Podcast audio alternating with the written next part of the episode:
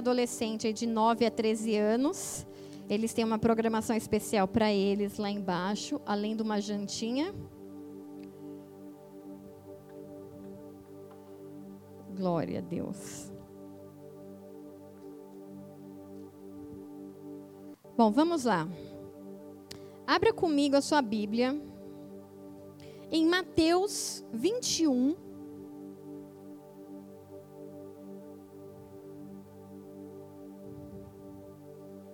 E nós vamos ler do versículo 1 ao 7.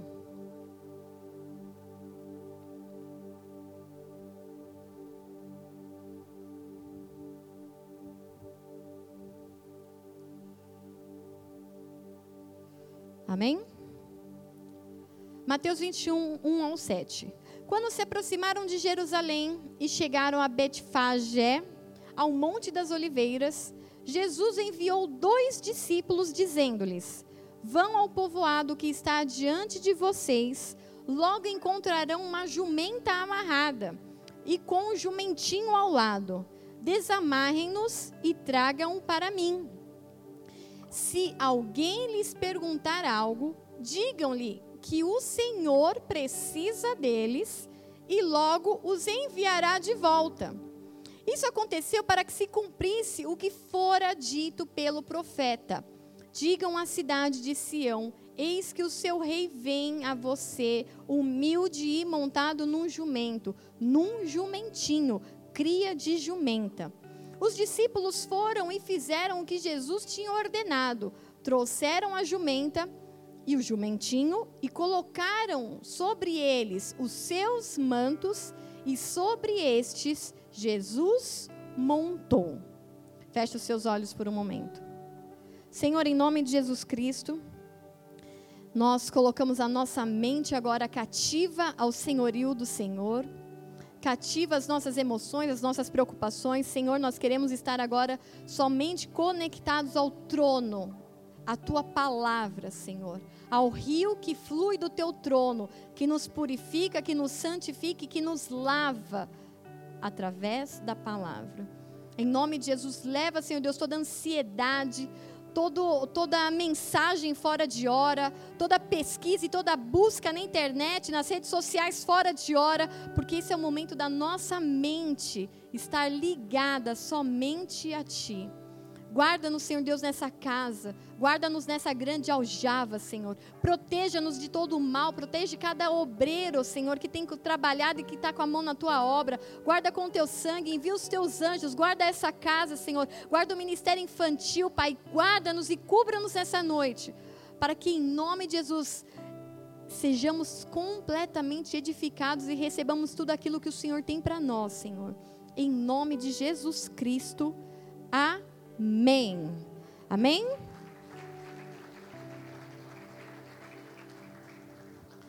Bom, o nome da palavra dessa noite é: de quem é esse jegue? Há um profeta famoso da nossa época, Genival Lacerda, e que ele cantava essa profecia, né? E eu vou confessar para vocês que já tem alguns dias que Deus me deu essa palavra. E depois que Deus me deu essa palavra, veio essa música na cabeça. E eu vou confessar que eu baixei ela, a letra, né, na internet, para ver se não tinha nenhuma duplo sentido, né? Porque tem muita música que é tosca, mas que tem duplo sentido. E como eu sou bem tosca para essas coisas de duplo sentido, aí eu li e falei, não tem nada de duplo sentido. E aí eu dei para o Rubens, falei, Rubinho, vê se você olha, vê se tem alguma bobagem implícita ali, porque ele era mais malandro, né? Ele vai entender se tem alguma coisa. Aí ele, música tosca, não tem nada. Mas a música dizia, de quem é esse jegue? De quem é esse jegue? De quem é esse jegue? Que ele vai te morder. Era essa a profecia do profeta Genival Lacerda. Que música profunda, né? Mas essa pergunta, ela veio justamente por quê? Por conta desse texto de Mateus 21. Pastora, mas o texto não fala do jegue, fala de um jumento, da jumenta e do jumentinho. E aí eu fui pesquisar. E, queridos, o jumento é o nosso jegue. né? Então, para quem não sabe, o jumento e o jegue é a mesma coisa. Então, nós vamos descobrir, ou o Senhor vai nos levar a essa pesquisa por conta desse jegue na história que está em Mateus 21. Eu pesquisei na internet, põe o videozinho aí, Mila, em que há corrida de jegue lá no Nordeste. Alguém já foi em algum tipo jockey, que tem o Jockey Club de São Paulo, ver corrida de cavalo? Alguém já foi? Seu Ivan já foi. Olha aí, só os ricos, né? Porque vai lá com aquelas roupas, depois com a mulher de chapéu, né? Igual nos filmes, né? Mas tem aqui no Jockey Club de São Paulo corrida de cavalo. Mas no Nordeste... Ah, seu Itamar já viu corrida de jegue? Já, sabia. Vai lá para a corrida de jegue para a gente ver como é que é lá no Nordeste. Apaga mais uma luz. Pode pôr som, Mila. Nesse final de semana teve festa no distrito de Afligidos, em São Gonçalo dos Campos, com a tradicional corrida de jegue. Todo mundo leva a corrida bem a sério, mas no final é pura diversão mesmo. Eu estou aqui no povoado de Afligidos, município de São Gonçalo dos Campos. É aqui que acontece há 31 anos a tradicional corrida de jegue. O povoado, com aproximadamente 800 habitantes, normalmente é tranquilo e pacato. Mas no mês de novembro, quando acontece a corrida de jegue, a localidade fica lotada de gente. Para esta 31ª edição, vieram cerca de 4 mil pessoas de diversos lugares da Bahia. Maravilhosa, né? É o povo aqui, todo mundo reunido. Seu José é de Salvador. Esta é a primeira vez que ele participa do evento. Maravilhoso, entendeu? Estarei aqui no próximo ano novamente. Ao todo são 13 jegues competidores. Entre eles tem nomes interessantes, eu vou mostrar aqui pra vocês, olha só. Tem trovoada, bola 7, tu recebe, corongo, língua doce, tutá, campeão, furacru e o furacão. Esse furacão é um dos favoritos aqui na competição. O jegue Bola 7 já tem experiência na competição. Participa há 3 anos. O problema é que, segundo o dono, ele está um pouquinho fora do peso. O jegue é muito gordo, aí ele fica com dificuldade para correr. É. Tá muito gordo? Tá meio obeso ele. E foi dada a largada. Nesta primeira bateria, o vencedor foi o jegue Precioso. Bora para a próxima. Olha só, o jegue Tutá estava bastante agitado. Foram necessários 3 homens para conseguir segurá-lo. E com essa força toda, será que ele vai vencer essa segunda etapa? Vamos ver, né?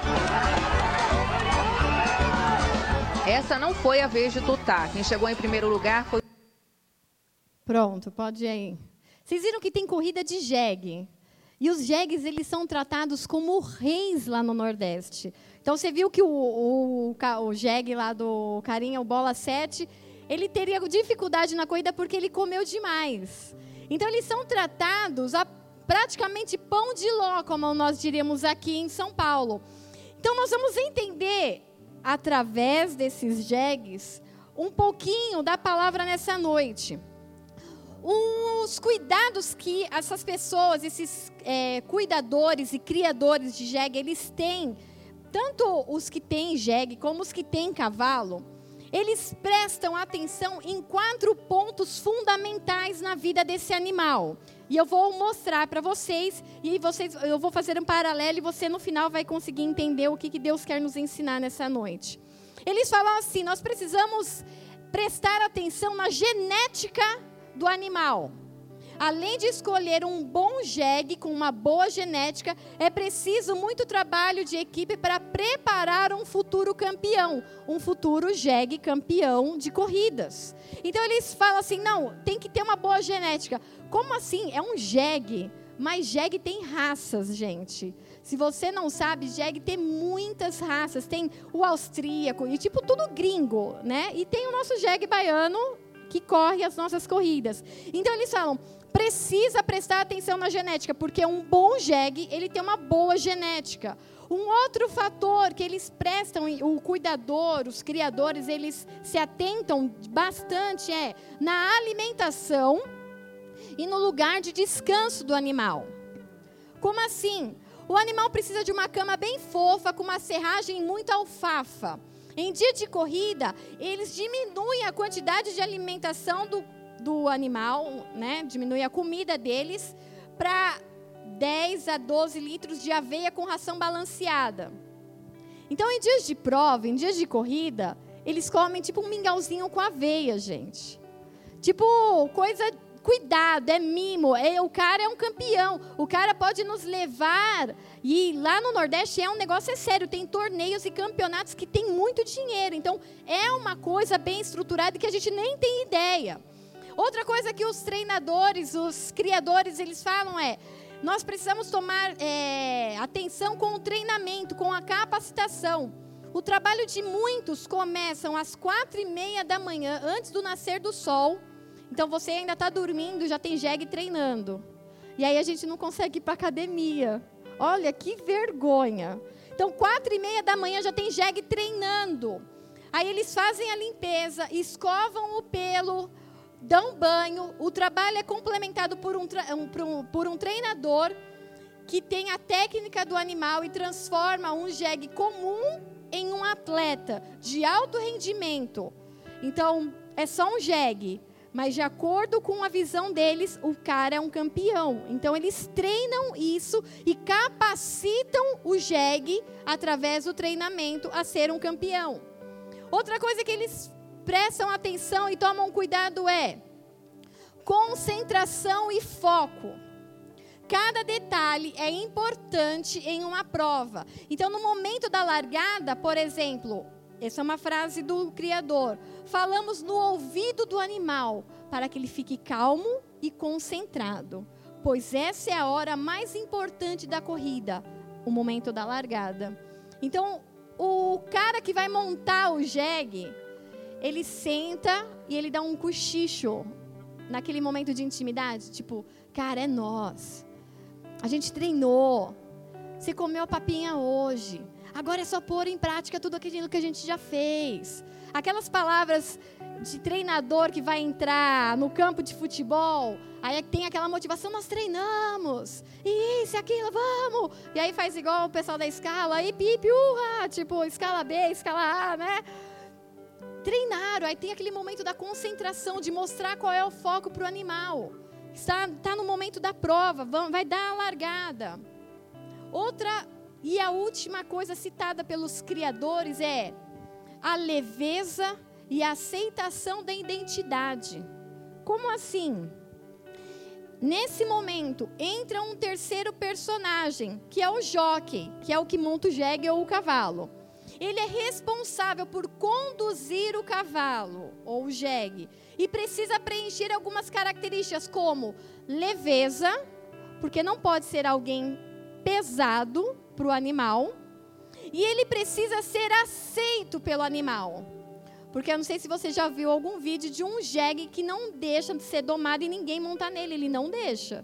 Então, o animal, ele precisa aceitar o jockey, ele precisa aceitar aquela pessoa que vai montar nele. Primeiro, ele tem que ser leve, alguns já seriam eliminados aqui.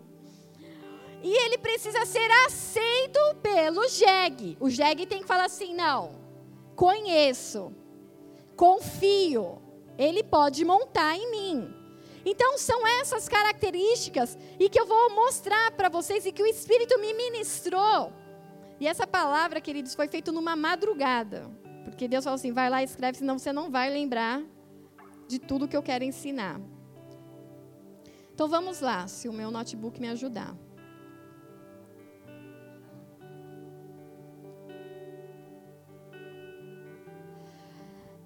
Algumas semanas atrás, eu acho que foi lá para novembro, finalzinho de novembro, que eu tinha ouvido uma frase de um evangelista que morreu com 29 anos, prestes a fazer 30 anos, e o nome dele é Robert Murray McCheyne.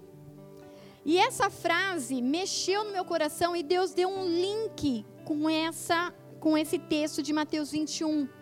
E qual frase é essa, se você não estava nesse culto? A frase desse evangelista que morreu aos 29 anos, ele dizia assim, Deus me deu uma mensagem e um cavalo.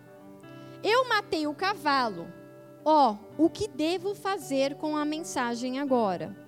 O que ele queria dizer com isso? Que Deus tinha dado duas coisas para ele, um cavalo que era ele mesmo, o seu corpo físico e a mensagem de Cristo. E ele estava morrendo, estava doente, ele não cuidou do cavalo, ele não cuidou da sua vida, ele não cuidou da sua saúde. E por estar morrendo, ele falou assim, eu matei o cavalo. E agora, o que, que eu vou fazer com a mensagem? Porque morto não prega.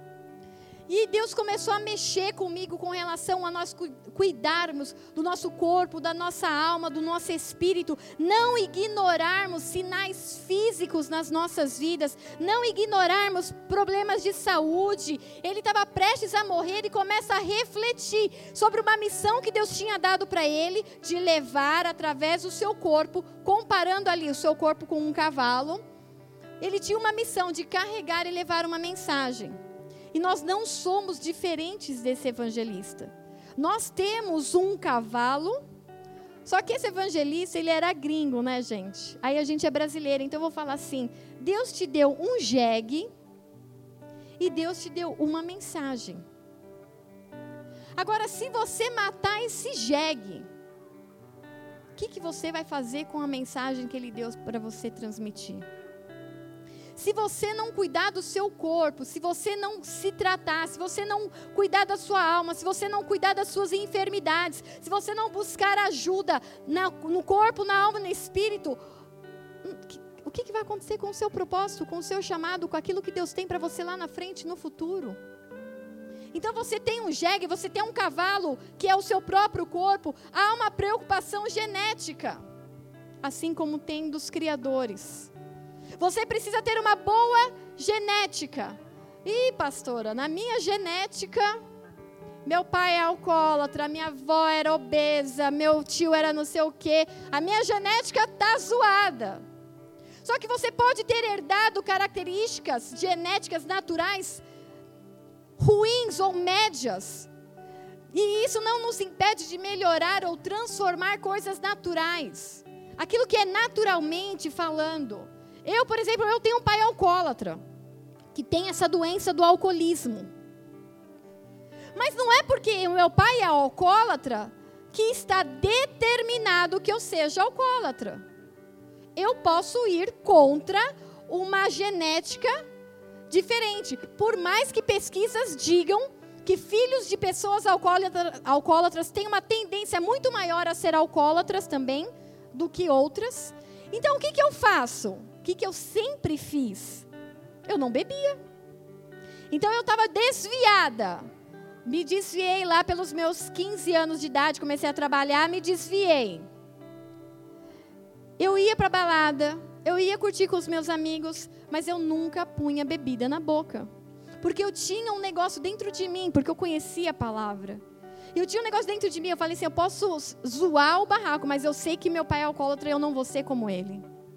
Então nós podemos ir contra a nossa genética natural, contra aquilo que determina, ó, teu XY, a tua cadeia de DNA, diz que você vai ter tais tipos de problema, diz que você vai ter problema do coração, diz que você vai ter câncer, diz que... Você pode ir contra todas essas sentenças genéticas, se você cuidar do seu jegue e do seu cavalo hoje. Amém, queridos? Agora você fala assim, ah, não... Eu estou no tempo da graça, de Jesus, eu posso tomar de vez em quando um vinhozinho, eu tenho isso e aquilo, e ainda uso a palavra. Querido, a carga genética vai gritar. Aí um vinhozinho já não satisfaz mais. Aí o bebê socialmente, porque meu pai fala, eu só bebo socialmente. Só que ele vive na sociedade, ele não entende isso. Então ele acorda, ele vai para o bar, 6h da manhã. A gente vai visitar ele, entre os travesseiros, entre as cobertas, tem garrafinhas de bebida. Escondidas em todos os lugares. Essa é a bebida socialmente. Mas nós podemos ir contra a genética, contra aquilo que é estabelecido. Então, filhos de pessoas alcoólatras não precisam se envolver com álcool. Ou, ai, meu pai era ladrão. E é por causa disso que você vai ser ladrão também? Não, meu pai furtava, mas eu não vou furtar, porque eu vou estabelecer um novo padrão na minha genética, na minha descendência com os meus filhos. Eu não vou ser um jegue qualquer, eu vou ser um jegue azarão, eu vou ser diferente. Ah, meu pai errou, as filhas de pessoas, outra pesquisa que eu vi é que filhos de pobre têm quase que 100% de probabilidade de serem pobres. Então, me botaram um carimbo. Ah, pai, mãe pobre, tu vai ser pobre também. Não vou. Mas eu vou ser próspera, mas tão próspera que tudo que eu puser as mãos vai prosperar, vai dar certo, e vai multiplicar, e vai frutificar. É essa palavra que eu tenho sobre a minha vida. E essa tem que ser a palavra que está sobre a sua vida. Você não pode acertar uma sentença genética ou espiritual de tipo assim, ah, seus pais foram pobres, sua família toda é pobre, teu bisavô era pobre, teu não sei o que era pobre, é pobre para que não for, sobra gente. Aí alguém vem e fala assim, você vai ser pobre também. Não, querido, não aceita. Você pode ir contra essas palavras, você pode... foi filho de pessoas sem recursos, nós não vamos aceitar, nós vamos trabalhar, nós vamos gerar recursos, a gente vai aprender a cortar cabelo, vai aprender a vender coxinha, vai aprender a falar inglês, vai aprender um curso de informática, a gente está aqui para isso, para se capacitar, para ser treinado, para ser forjado, para ser melhor, uma geração melhor do que foram dos nossos pais, não por competição, mas porque Deus nos chamou para sermos cada dia melhores nele. Vocês estão comigo? Amém? Devemos lembrar que nós temos um DNA do céu também. Você não é só pó da terra. Há um sopro do céu sobre a tua vida. Deus fez Adão do pó da terra, o pecado, o DNA, sentenças, doenças, ok. Mas ele não foi só um boneco de barro, ele soprou vida. E essa parte que veio de Deus em nós, ela precisa se sobressair sobre todas as outras. Então, se você tem características ou tem sentenças de coisas da sua herança, de coisas dos seus pais, olha, todos os seus tios morreram com câncer tal, vai atrás de um médico e começa a buscar, fala assim, não vai ser em mim. O que eu faço para evitar isso? Uma alimentação diferenciada, um esporte, um isso, um aquilo, eu vou atrás. Você não precisa viver debaixo de uma sentença. Eu tinha uma sentença sobre a minha família. Todas as suas tias, da parte crente, são todas divorciadas. Havia uma sentença sobre a minha casa. E quando nós passamos por um período de crise conjugal, Satanás veio. Olha lá para suas tias, são todas separadas. Eu podia aceitar a sentença. Afinal, por que eu sou melhor que as minhas tias? Por que eu também não vou ser mais uma divorciada na família? Aí o Espírito Santo falou assim, não, você tem um DNA do céu. Rejeita a hereditariedade terrena e aceita a minha. E eu falei, aqui não, diabo. Eu vou vencer esse demônio. Sabe por quê? Porque o demônio que eu venço, eu arranco a cabeça dele. Os meus filhos não vão precisar lutar com eles. É um demônio a menos para o Heitor e para a Melissa lutarem e combaterem. Terão outros. Mas o divórcio, eles já sabem que no dicionário deles não existe. Por quê? Os meus pais venceram esse demônio. Os meus pais venceram essa malignidade hereditária. Eles sabem, então eles venceram. Há uma cobertura, há uma proteção para os meus filhos. E você pode a partir de agora, ai, eu tive todo um passado horroroso. Ok, seja você aquele que vai derrotar e esmagar os demônios para a tua próxima geração. Não deixa demônios passarem para que eles tenham que enfrentar. Se nós não tivéssemos enfrentado essa crise, se nós não tivéssemos passado pelo caminho mais difícil, eu teria que ficar orando, Senhor, abençoa sim a minha filha para que num momento de crise ela tenha discernimento, que ela vença, que ela vença, que ela vença, que não divorcie, porque eu não venci. Aí esse demônio a cada geração ele potencializa. Ele se torna maior. E aí aquilo que para mim foi grande, para minha filha e para o meu filho seria enorme.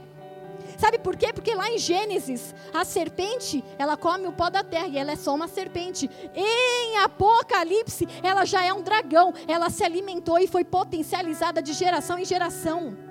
Então, cadê aqueles que vão romper a geração do diabo para a próxima descendência? Na minha geração não vai ter alcoolismo. Os meus filhos não têm acesso a álcool, porque eu venci o demônio do alcoolismo. Eu venci dentro da minha casa. O meu marido era um alcoólatra, antes de namorar comigo.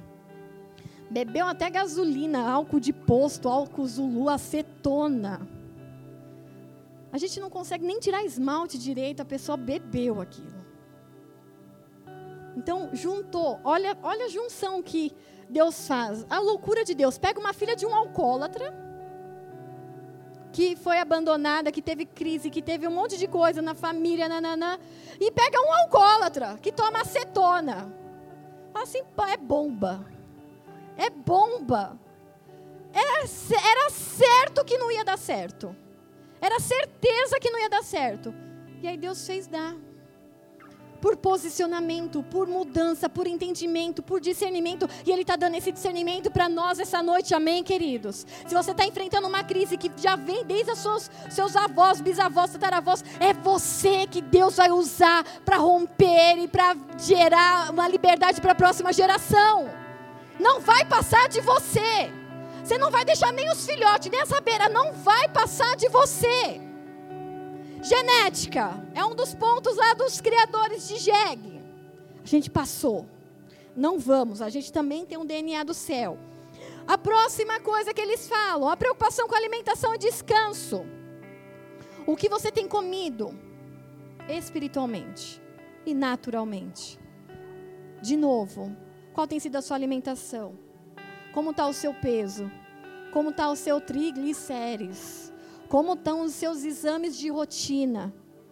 Como está a vacina, a carteirinha de vacina dos seus filhos? Como estão essas coisas? Que para muitos é, ai não, isso é natural. E como nós falamos na célula ontem, tem coisas que são tão naturais que elas são espirituais. E essas coisas tão naturais, são espirituais, que nós precisamos de agir no espírito também. Então, pessoas que decidem, ai não vamos dar vacinas para o nosso filho. Aí de repente você começa a ver sarampo que não existia mais no Brasil voltar, poliomielite que não existia mais no Brasil voltar, coisas que não existiam mais voltar, por quê? Porque abriu mão, deixamos de cuidar, estamos matando o cavalo, estamos matando o jegue que Deus deu para a gente. Então se Ele deu coisas, artifícios para nos proteger e nos guardar, por que que nós não usamos? Alimentação saudável, tudo que dá na terra é o que nós temos que comer. Tudo que é vivo, tudo que é da natureza. Eu vi uma nutricionista falando assim, vai no mercado e olha tudo que muge ou tudo que vem da terra, da árvore. O que tiver embalado em outra coisa não leva. Porque a gente tem comido tanta coisa pronta, tanta coisa com conservante embutido, que isso tem nos causado cânceres. Nós temos, através da nossa alimentação, matado o nosso jegue e o nosso cavalo. Come sal, sal, sal, sal, estourando. Aí depois tem que ficar no remédio, no soro, não sei o que, para baixar, normalizar a pressão. Por quê? Porque sal faz mal. Uma das 4 farinhas que os médicos falam que a gente tem que se livrar. A primeira, farinha que a gente não usa mesmo, né? Que é a farinha aí, que eu não vou citar o nome, que eu vou errar. Qual é o nome da farinha? Cocaína. Eu ia errar mesmo. Não, eu ia falar crack. Crack não é farinha, né? Crack é pedra. Então, eles falam de 4 farinhas que a humanidade tem que se livrar. A primeira, cocaína. Eu já ia errar de novo. A segunda, o sal. A terceira, o açúcar. E o 4, a farinha de trigo, a farinha branca. 4 males que tem gerado no nosso corpo. E a gente taca sal na batata frita, põe calda extra por R$1 no McDonald's, e é pãozinho, é pizza, é bolo, é tudo com farinha de trigo. Desce. Tudo que faz mal, tudo que mata o nosso cavalo. Então para. E começa a se preocupar que você tem uma promessa, você tem um propósito para Deus cumprir aqui na terra, só que você está matando esse cavalo, você está matando esse jegue. E como que você vai querer pregar, ou ir, né, ou descente, ser enviado para as nações? Aí não consegue ficar 12 horas de jejum. Não, vou morrer, vou comer. Não faz jejum, não consegue fazer jejum, porque é barriga, é fome, é o desespero. Toma cuidado. Nós estamos na era da tecnologia, mas você só tem um jegue para viver e para te carregar. Mesmo num mundo tecnológico, você só tem uma carcaça. Você não é o gato que tem 7 vidas. É uma só. É um corpo só. se você estragar ele, vai ficar estragado. Então é hora de nós revertermos isso, é hora de nós corrermos atrás, é hora sim de ir atrás de exames, mulheres, exames ginecológicos, eu vou bater de novo. Quando foi a última vez que você fez um Papanicolau? O que é isso, pastor? Eu sou crente, não sei, eu gosto de negócio de papa, não. Não, querido, você tem que fazer um exame lá, ginecológico, chamado Papanicolau. Você tem que ir atrás. Já fez exame de sangue? Para ver, talvez, que seus hormônios estejam totalmente alterados, é por isso que você está louca dentro de casa? Ninguém te aguenta. Essa mulher é uma louca. Você está, talvez, desequilíbrio hormonal. Um remedinho já era. Exames do coração, exames de colesterol, homens, visitas ao urologista. Não, pastora, não dá não, sou homem. É um homem que pode morrer de câncer com 40 anos de idade se não fizer exame. É um exame incômodo? É, mas fazer o quê? Para nós também é incômodo. Você acha que é muito legal você deitar lá na frente de um homem que você nunca viu na vida? E aí você tem que fingir que está tudo bem. Você fica olhando as estrelas do consultório que não existem. É desconfortável, mas nós temos um cavalo e um jegue para cuidar. Nós precisamos nos atentar a isso. O outro item que os criadores falam sobre a preocupação com o jegue, com o cuidado desses animais. Treinamento e capacitação. Você vai transportar a mensagem. Você precisa ser treinado nisso como um obreiro que não se envergonha, que maneja bem a palavra da verdade. Você precisa ser treinado, capacitado, fazer com excelência e graça, ter prazer na lei do Senhor e nela meditar de dia e de noite. Ah não, eu sou o jegue que vai carregar a glória do Senhor e Deus me dá lá na hora. Não, querido, você tem que sentar e estudar e abrir a Bíblia e saber quem era Jesus. Que Jesus só está no Novo Testamento, você não vê Jesus, escrito Jesus no Antigo Testamento. Há profecias messiânicas sobre Jesus, mas não está lá escrito. Como que eu sei disso? Então se eu vou falar sobre Jesus, eu abro a Bíblia de Mateus para frente. Ah, quando eu vou falar dos profetas, aí eu vou falar então de Malaquias para Gênesis, ao contrário. Eu preciso ter uma noção da Bíblia. Eu preciso saber que a Bíblia tem 66 livros. Pastor, eu não tenho ideia, 66 livros. 66 livros, querido. Que é dividido no Antigo Testamento, no Novo Testamento.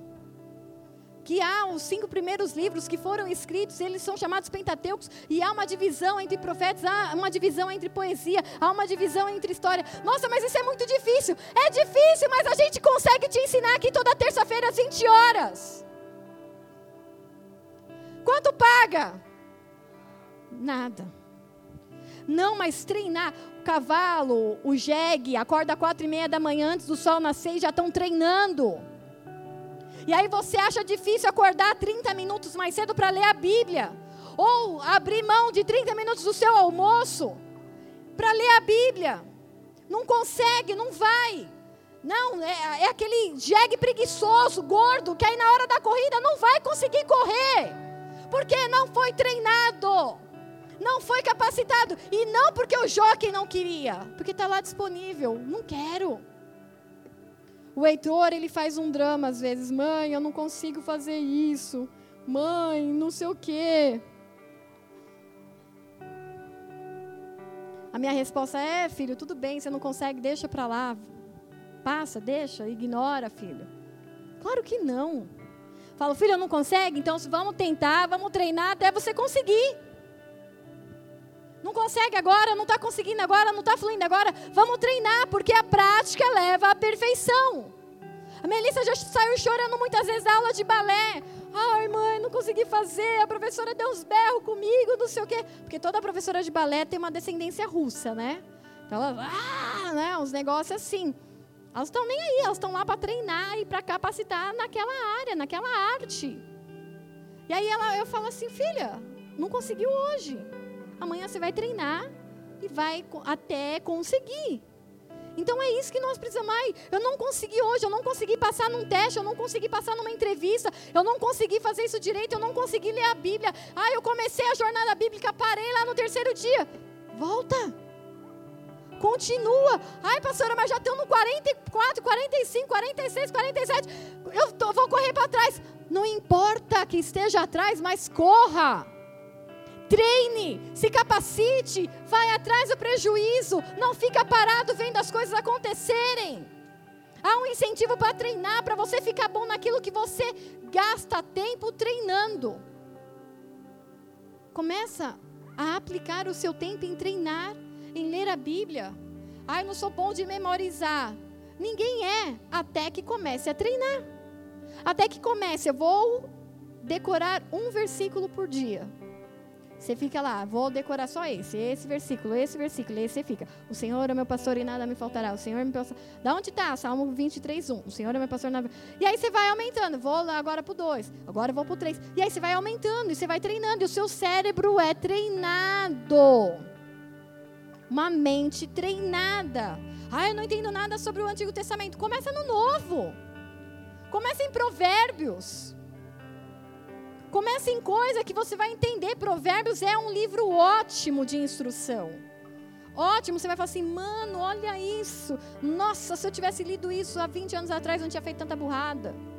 Então começa, mas o que não dá é para você ficar lá na largada. E todo mundo sair com o seu jegue e você ficar parado. Ah, porque eu já tentei e não deu certo. Tenta de novo. Tenta mais uma vez. Até que você consiga. A outra é concentração e foco. O jockey, na hora da largada, lembra que ele chega lá no animal, no jegue, ou no cavalo, e fala no ouvido palavras de direção, palavras de destino, para onde nós vamos, qual é o objetivo.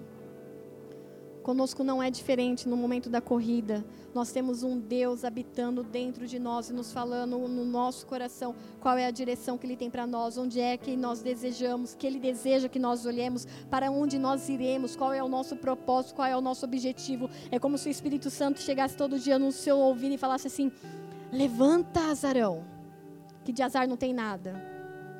Levanta e segue para o seu destino, levanta que a gente vai conseguir. Parece que o dia está esquisito, parece que o dia está acinzentado, parece que o dia está tenebroso, mas levanta que eu estou com você. Ai, mas eu já tentei ontem, não deu certo.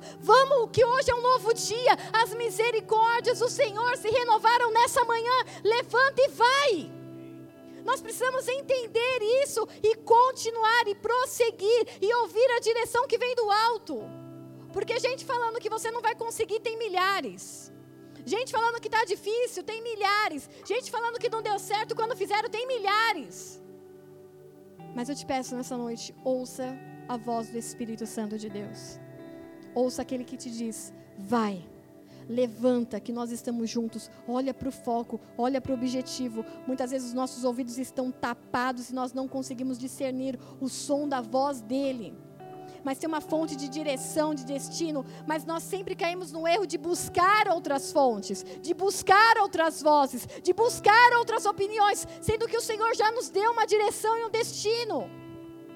Ai, como assim, pastora? Tem gente que acorda e ao invés de se ajoelhar ou ir para o banho e agradecer a Deus pelo dia, pela vida, por ter acordado, ele acordou, ele saiu de um sono, você poderia ter morrido e nem percebido. Você acordou. Então a gente vai consultar o horóscopo.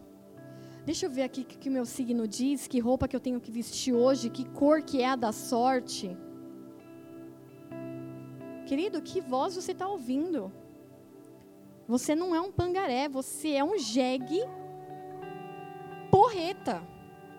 Para desse negócio de ficar olhando o signo, para de ficar buscando artifícios, para, se concentra para o alvo. O pódio.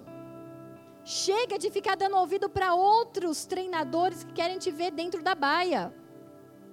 Fica aí, que é o seu lugar, dentro da baia, preso, num 2x2.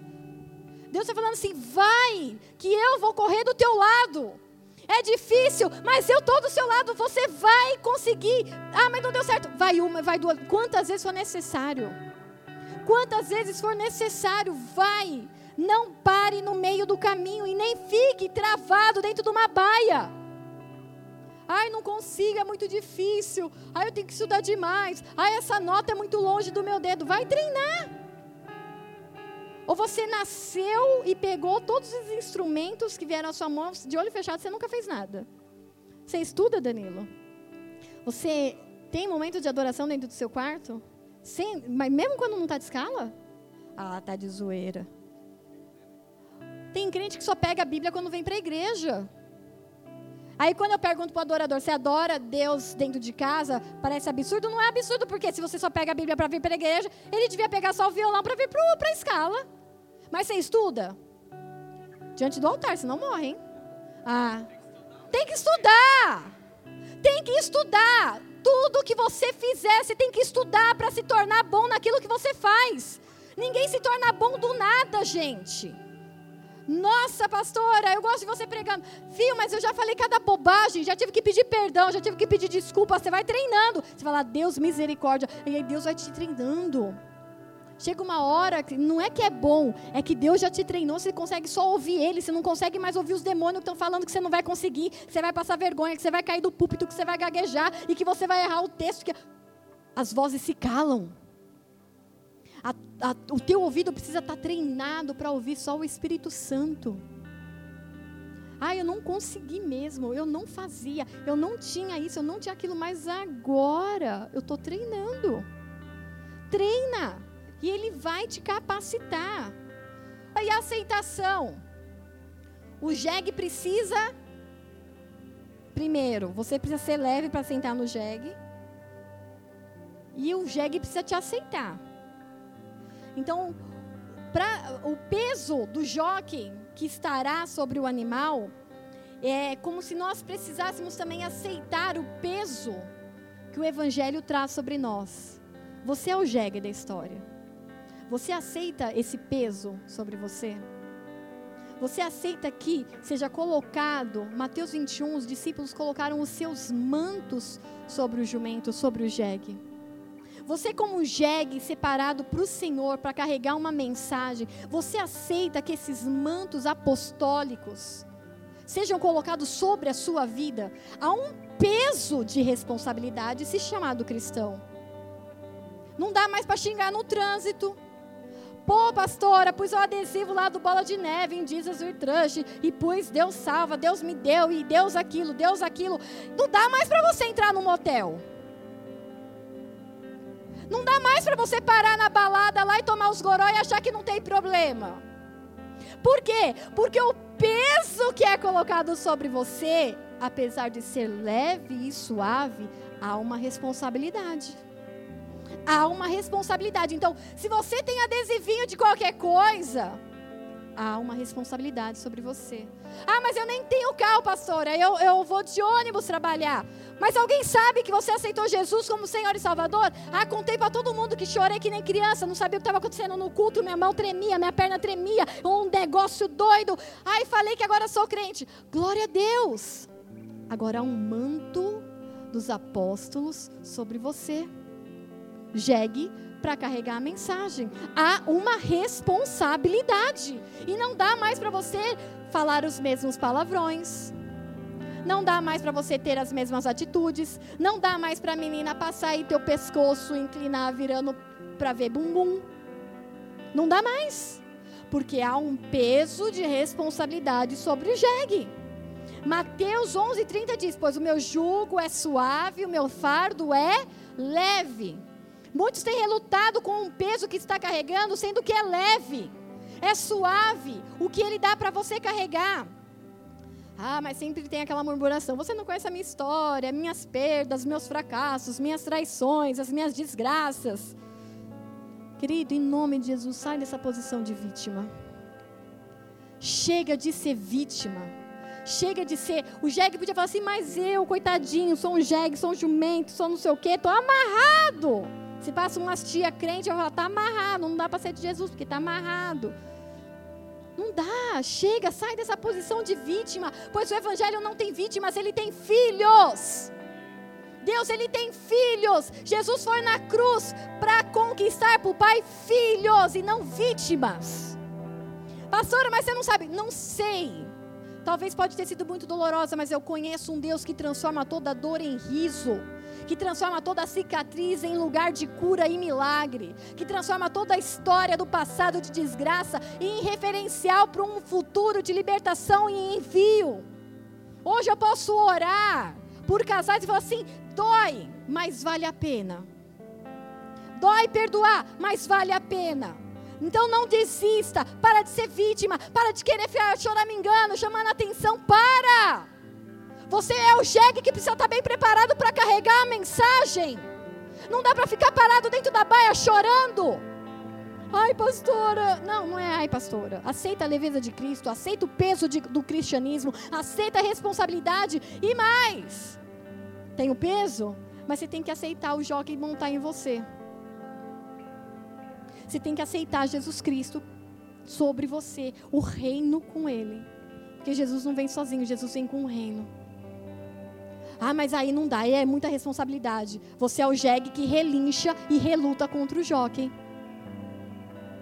Aceita o peso do jockey, aceita ele vir sobre você, aceita as direções que está sobre você. Aquele que tem o nome sobre todo nome, ele quer repousar sobre você, ele quer conduzir a sua vida, mas ele tem que montar, você tem que deixar, porque não dá para montar em animal arisco, não dá para montar em animal que quer ser vítima, não dá para montar.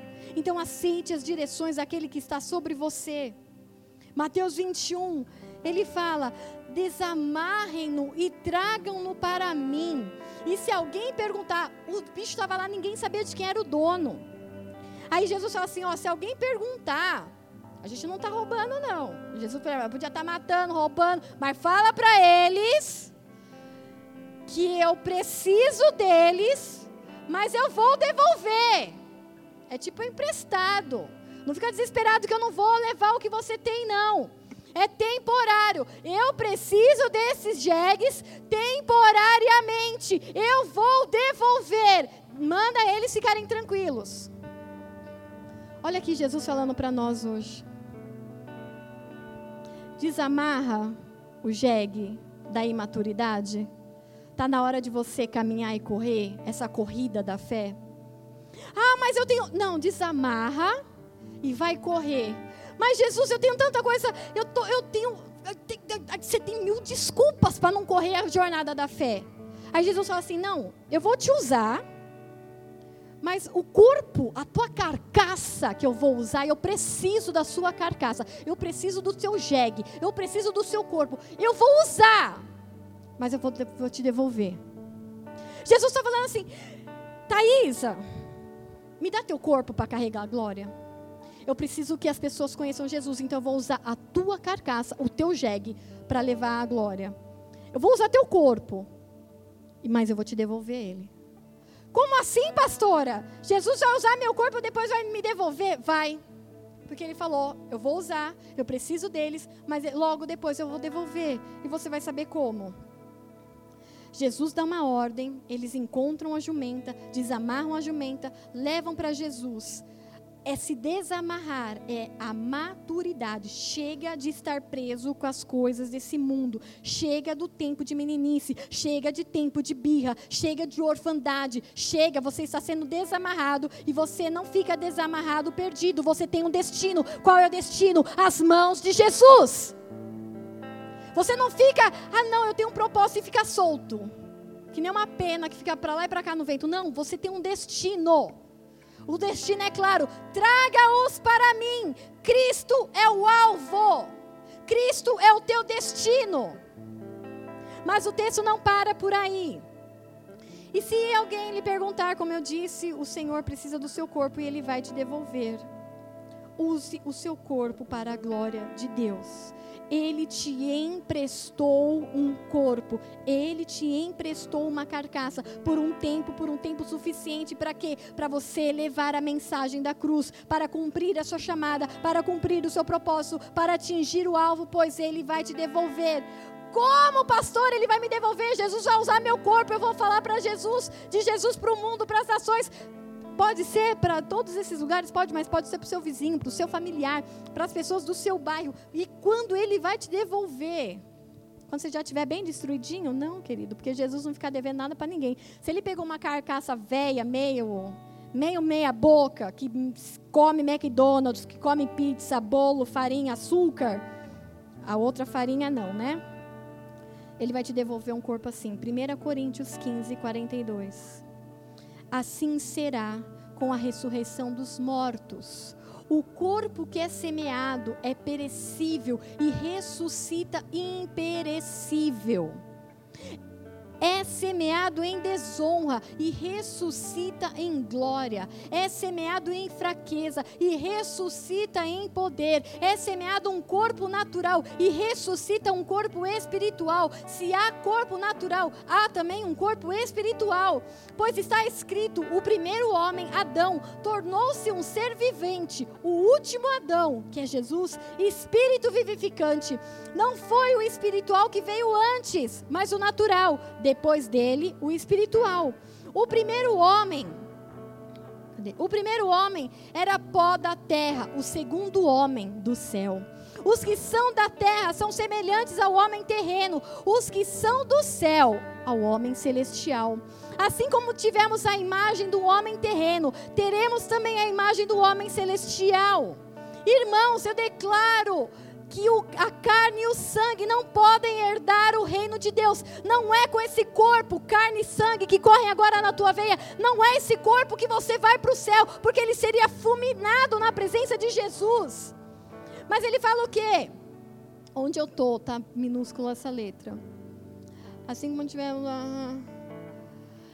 Eu lhes declaro que nem carne e sangue podem herdar o reino de Deus, e nem o que é perecível pode herdar o que é imperecível. Eis que eu lhes digo um mistério. O mistério de Deus surgiu daí. Nem todos dormiremos, mas todos seremos transformados num momento, num abrir e fechar de olhos, ao som da última trombeta, pois a trombeta soará.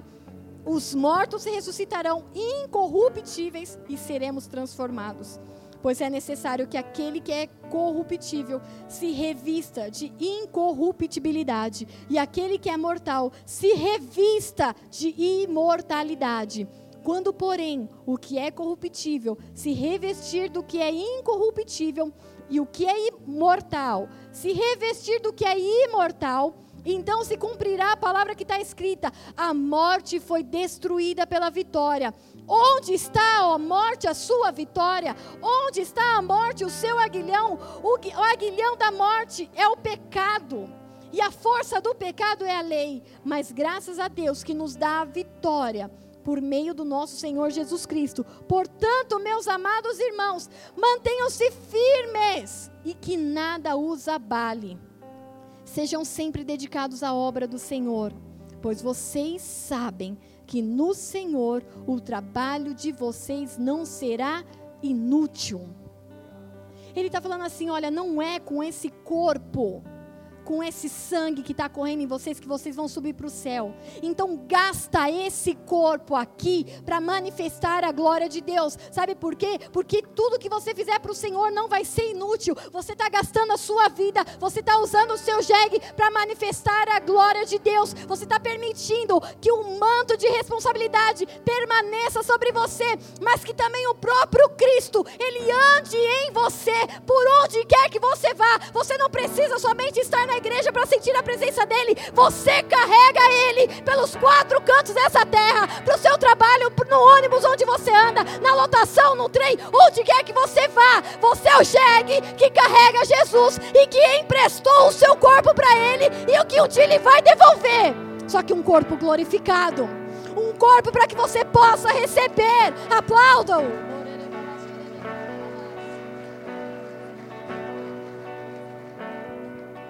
Você dá essa carcaça, com celulite, com triglicérides, com diabetes, com dor no rim, com pedra na vesícula, com não sei o que, sei que lá, com todas as doenças que o povo gosta de falar.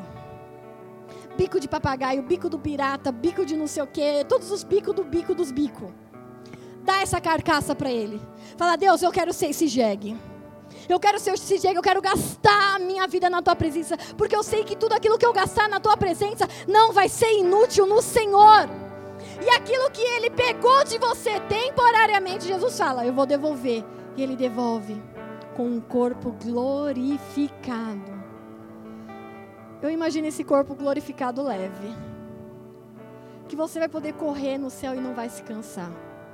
Você vai poder subir as escadas como os anjos subiam e desciam. E você não vai ficar assim. Ou só eu que ponho as bufas para fora subindo a escada. Um corpo novo. Dá esse corpo do jeito que tá. Gasta ele na presença de Deus. Para receber dele um corpo glorificado. Um corpo novo. E Mateus 21, ele ainda continua falando. Trouxeram a jumenta e o jumentinho. Colocaram sobre eles os seus mantos, os discípulos. E sobre esses Jesus montou. Jesus montou sobre o jumento, sobre o jegue. Foi sobre esses que Jesus montou. Foi sobre esses que a palavra encarnada, o verbo de Deus se fez carne. A própria palavra de Deus encarnada em homem. Subiu naquele jegue. A palavra encarnada do próprio Deus montou.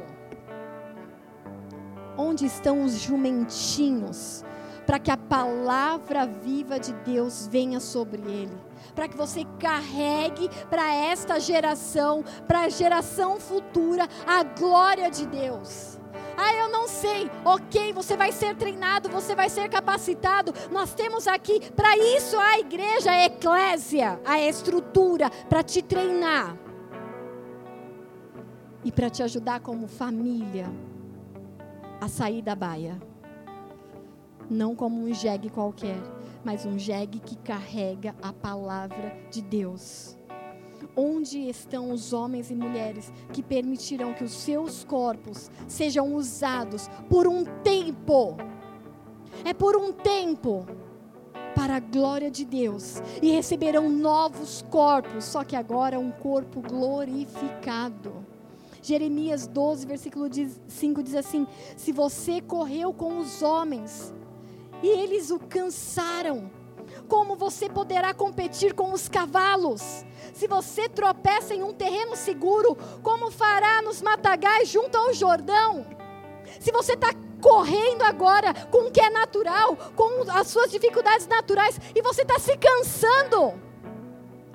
Mas eu me cansei que o outro falou assim, que a fulana falou assado, ou que fizeram isso comigo, deixaram de fazer aquilo comigo. Você só está se cansando com coisas pequenas.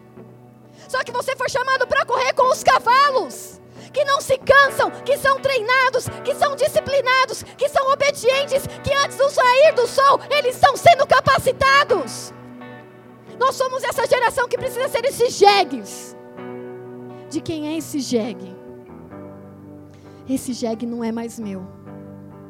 Esse jegue é dele. É para ele gastar, para onde precisar, para onde tem que ir, o que tem que fazer, porque aí também tem aquele jegue arisco que, não, eu quero correr na listra 4, mas saiu o seu sorteio, você tem que correr na 2, não, mas eu quero correr na pista 4, é teimoso. Ele quer escolher onde ele quer correr. Você não foi chamado para escolher. Você é o jegue e é a baia que te colocarem. É a baia que você vai correr. É nos atalaias, é na zeladoria, é no ministério infantil. Não importa onde esteja, mas gaste a sua vida na presença do Senhor. Seja útil para a sua geração. Carregue a palavra de Deus.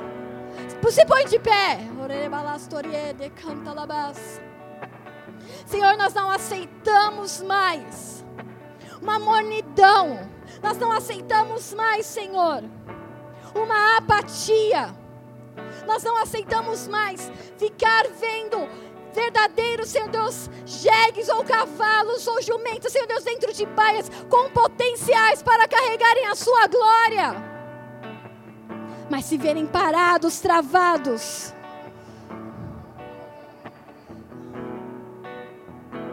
Espírito Santo de Deus, vem. E nos convence, Senhor. Vem, nos convence daquilo que é a nossa fraqueza, sim. Mas nós te pedimos, vem, nos capacita, nos treina. Nós queremos ser cobertos com esse manto apostólico. Nós queremos carregar a responsabilidade do Evangelho. Nós queremos manifestar a glória da palavra de Deus através de carregar Jesus Cristo. Abra os teus lábios, querido. Abra os teus lábios diante de Deus. Peça perdão. Talvez você não tenha cuidado do seu cavalo como aquele evangelista que eu citei. Você matou o cavalo e você ainda tem uma mensagem para carregar. Talvez você esteja matando o seu jegue. Talvez você não tenha cuidado do seu corpo como um templo do Espírito Santo de Deus. Peça perdão pela sua negligência. Peça perdão pela sua gula. Peça perdão pelo pecado que tem assolado a sua casa. Peça perdão. E começa a pedir para Ele: Senhor, eu quero carregar essa glória. Eu quero manifestar o Teu poder. Eu quero ser esse jegue que é usado temporariamente por Jesus. Por que temporariamente? Porque a nossa vida é curta. A Tua palavra diz: se passarmos de 70 a 80, o que passar de 80 é enfado, é cansaço. Então, antes que chegue o tempo do cansaço, Deus, nós queremos ser usados. Nós queremos ser usados, Senhor, e não importa onde. Não queremos escolher o lugar. Não queremos, Senhor Deus, ditar as regras. Nós somos o jegue. Monta e nos dá a direção. Nos dá, Senhor Deus, o norte. Nos dá a palavra. Nos dá o envio, Senhor. Em nome de Jesus Cristo. Espírito do vivo Deus, manifesta o teu poder, revela o peso da tua glória.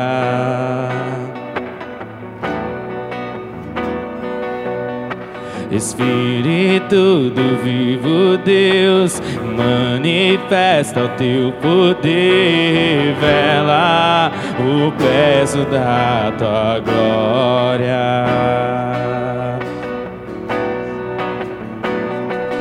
Vem com o peso da tua glória me cobrir, flua o rio de vida aqui.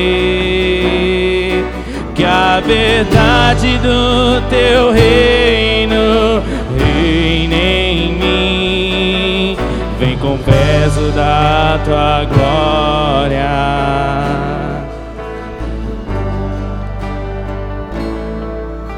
Nós vamos ser bem didáticos, para que o peso de glória de Jesus ele possa repousar sobre você, vir sobre você. Antes, é necessário que você o aceite como seu jockey pessoal, como aquele que vai dirigir, aquele que vai montar, aquele que vai estar sobre você. Ele não monta em cavalo arisco, ele não monta em bicho arisco, ele não conduz pessoas ariscas. Então é necessário a tua permissão para que ele venha sobre você. E se você ainda não o declarou como teu Senhor, como o teu jockey pessoal, como o dono da sua vida, se você viveu do teu jeito até agora, Ele quer ser o teu dono, Ele quer ser o teu instrutor, Ele quer ser o teu criador, o teu cuidador. Mas para isso é necessário que você o receba, é necessário que você o tenha, é necessário que você fale assim: não, agora eu aceito, vem, do jeito que você quiser, não vai ser mais o meu jeito, vai ser do seu. Para isso nós fazemos uma oração. A Bíblia fala: com o coração nós cremos que Ele é nosso Senhor, que Ele é nosso Salvador, que Ele é Deus e que veio em forma de homem, que viveu aqui entre nós, que morreu, mas ressuscitou ao terceiro dia e hoje está à destra do Pai, aguardando vir buscar a igreja de Jesus. Você crê nisso no seu coração, mas a palavra diz: é necessário que se confesse com a tua boca, é necessário que haja uma liberação de palavra, porque Ele é o verbo vivo, então é necessário que você o confesse por palavras. Então, se há alguém aqui nessa noite que ainda não o confessou como seu Senhor, como seu Salvador, eu quero fazer essa oração comigo. Levanta a tua mão no teu lugar. Isso não é um sinal entre homens, esse é um sinal entre você e o dono de todas as coisas. Levanta a mão no teu lugar e a gente vai orar assim. Repete essa oração comigo. Você que está aqui ou você que está ouvindo esse áudio em qualquer lugar desse mundo: Senhor Jesus, Senhor Jesus, nesta noite, nesse momento, eu Eu te recebo. Como meu único. Senhor e Salvador. Como meu jockey pessoal. Aquele que está sobre a minha vida. Aquele que tem autoridade para falar nos meus ouvidos. Aquele que tem autoridade para mostrar o meu destino. Escreve o meu nome nessa noite. No livro da vida. Eu te recebo. Eu confesso o teu nome, Jesus. Como meu Senhor. Como meu Salvador. E eu não serei mais. O jegue arisco. Ou um cavalo arisco. Uma pessoa arisca. Que rejeita os planos do céu. Mas a partir desse momento. Eu o recebo. Eu recebo um manto apostólico. Eu recebo Jesus e o teu reino. E toda a responsabilidade do cristianismo sobre a terra. Senhor, em nome de Jesus, escreve esses nomes no livro da vida e que de lá nunca mais eles saiam, Senhor. E que a partir desse momento eles possam verdadeiramente pedir que o peso da glória venha e permaneça sobre cada um deles, Senhor. E que todo peso de pecado seja destruído, toda corrente, todo grilhão, toda maldição, tudo aquilo que foi gerado por morte, Senhor Deus, será transformado e abundado em vida.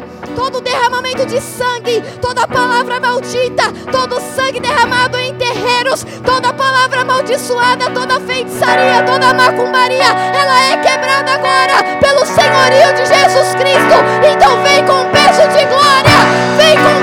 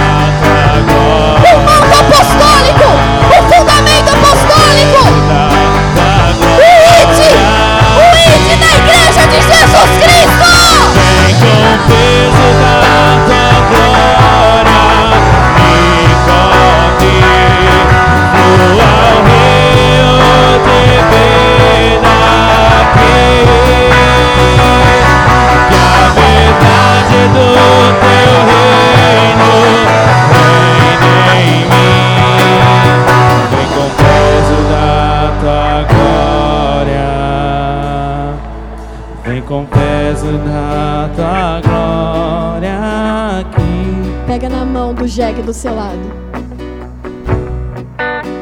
pergunta pra ele de quem é esse jegue. Não é pra rir, não. De quem é esse jegue? É seu? Responde pra ele, é seu? Esse jegue aqui é de Jesus, e ele vai manifestar, ele vai gastar, ele vai se doar completamente até que ele venha e me dê um corpo glorificado. Tem mais jegue aqui? Levanta a tua mão. Senhor, em nome de Jesus, eu te peço que cada um desses nessa noite sejam marcados pelo Teu Espírito com a consciência e a responsabilidade de levarem o Teu nome, de levarem a palavra, de levarem a Jesus Cristo por onde quer que o Senhor os envie. Não onde nós queremos ir, mas onde o Senhor nos enviar. É aí que nos sentimos, nos sentamos tão cansados, tão oprimidos, tão ocupados com as coisas desse mundo, que não possamos gastar a nossa vida nessa terra para fazer aquilo que fomos chamados para fazer. Que gastem os seus jegues cheios da presença do maior jockey de todos, Jesus Cristo. Se Deus é por nós, quem será contra nós? O Senhor é o meu pastor, Ele é o meu jockey, Ele é o meu instrutor, Ele é o meu cuidador, e de nada eu terei falta. Oremos juntos. Pai nosso que estás nos céus,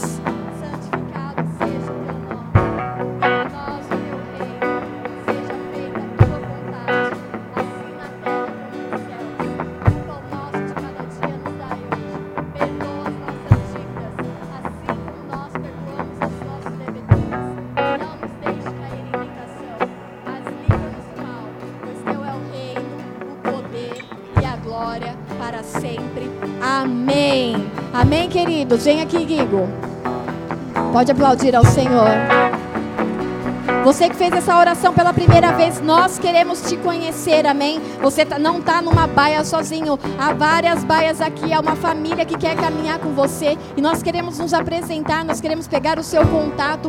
Então não vá embora sem deixar seu nome, um e-mail, um telefone, uma forma da gente ter um contato com você. Amém, queridos? E se você precisa de uma oração para algo específico, para alguma área específica e que não foi citada aqui, que você ainda sente essa necessidade, os diáconos estarão aqui para servi-los nesse momento. Amém? Que Deus os abençoe e os guarde para um final de semana poderoso na presença de Deus. Nós nos vemos amanhã aqui no NV. E sábado, lá no Parque Estadual do Belém, às 10 horas da manhã. Deus os abençoe.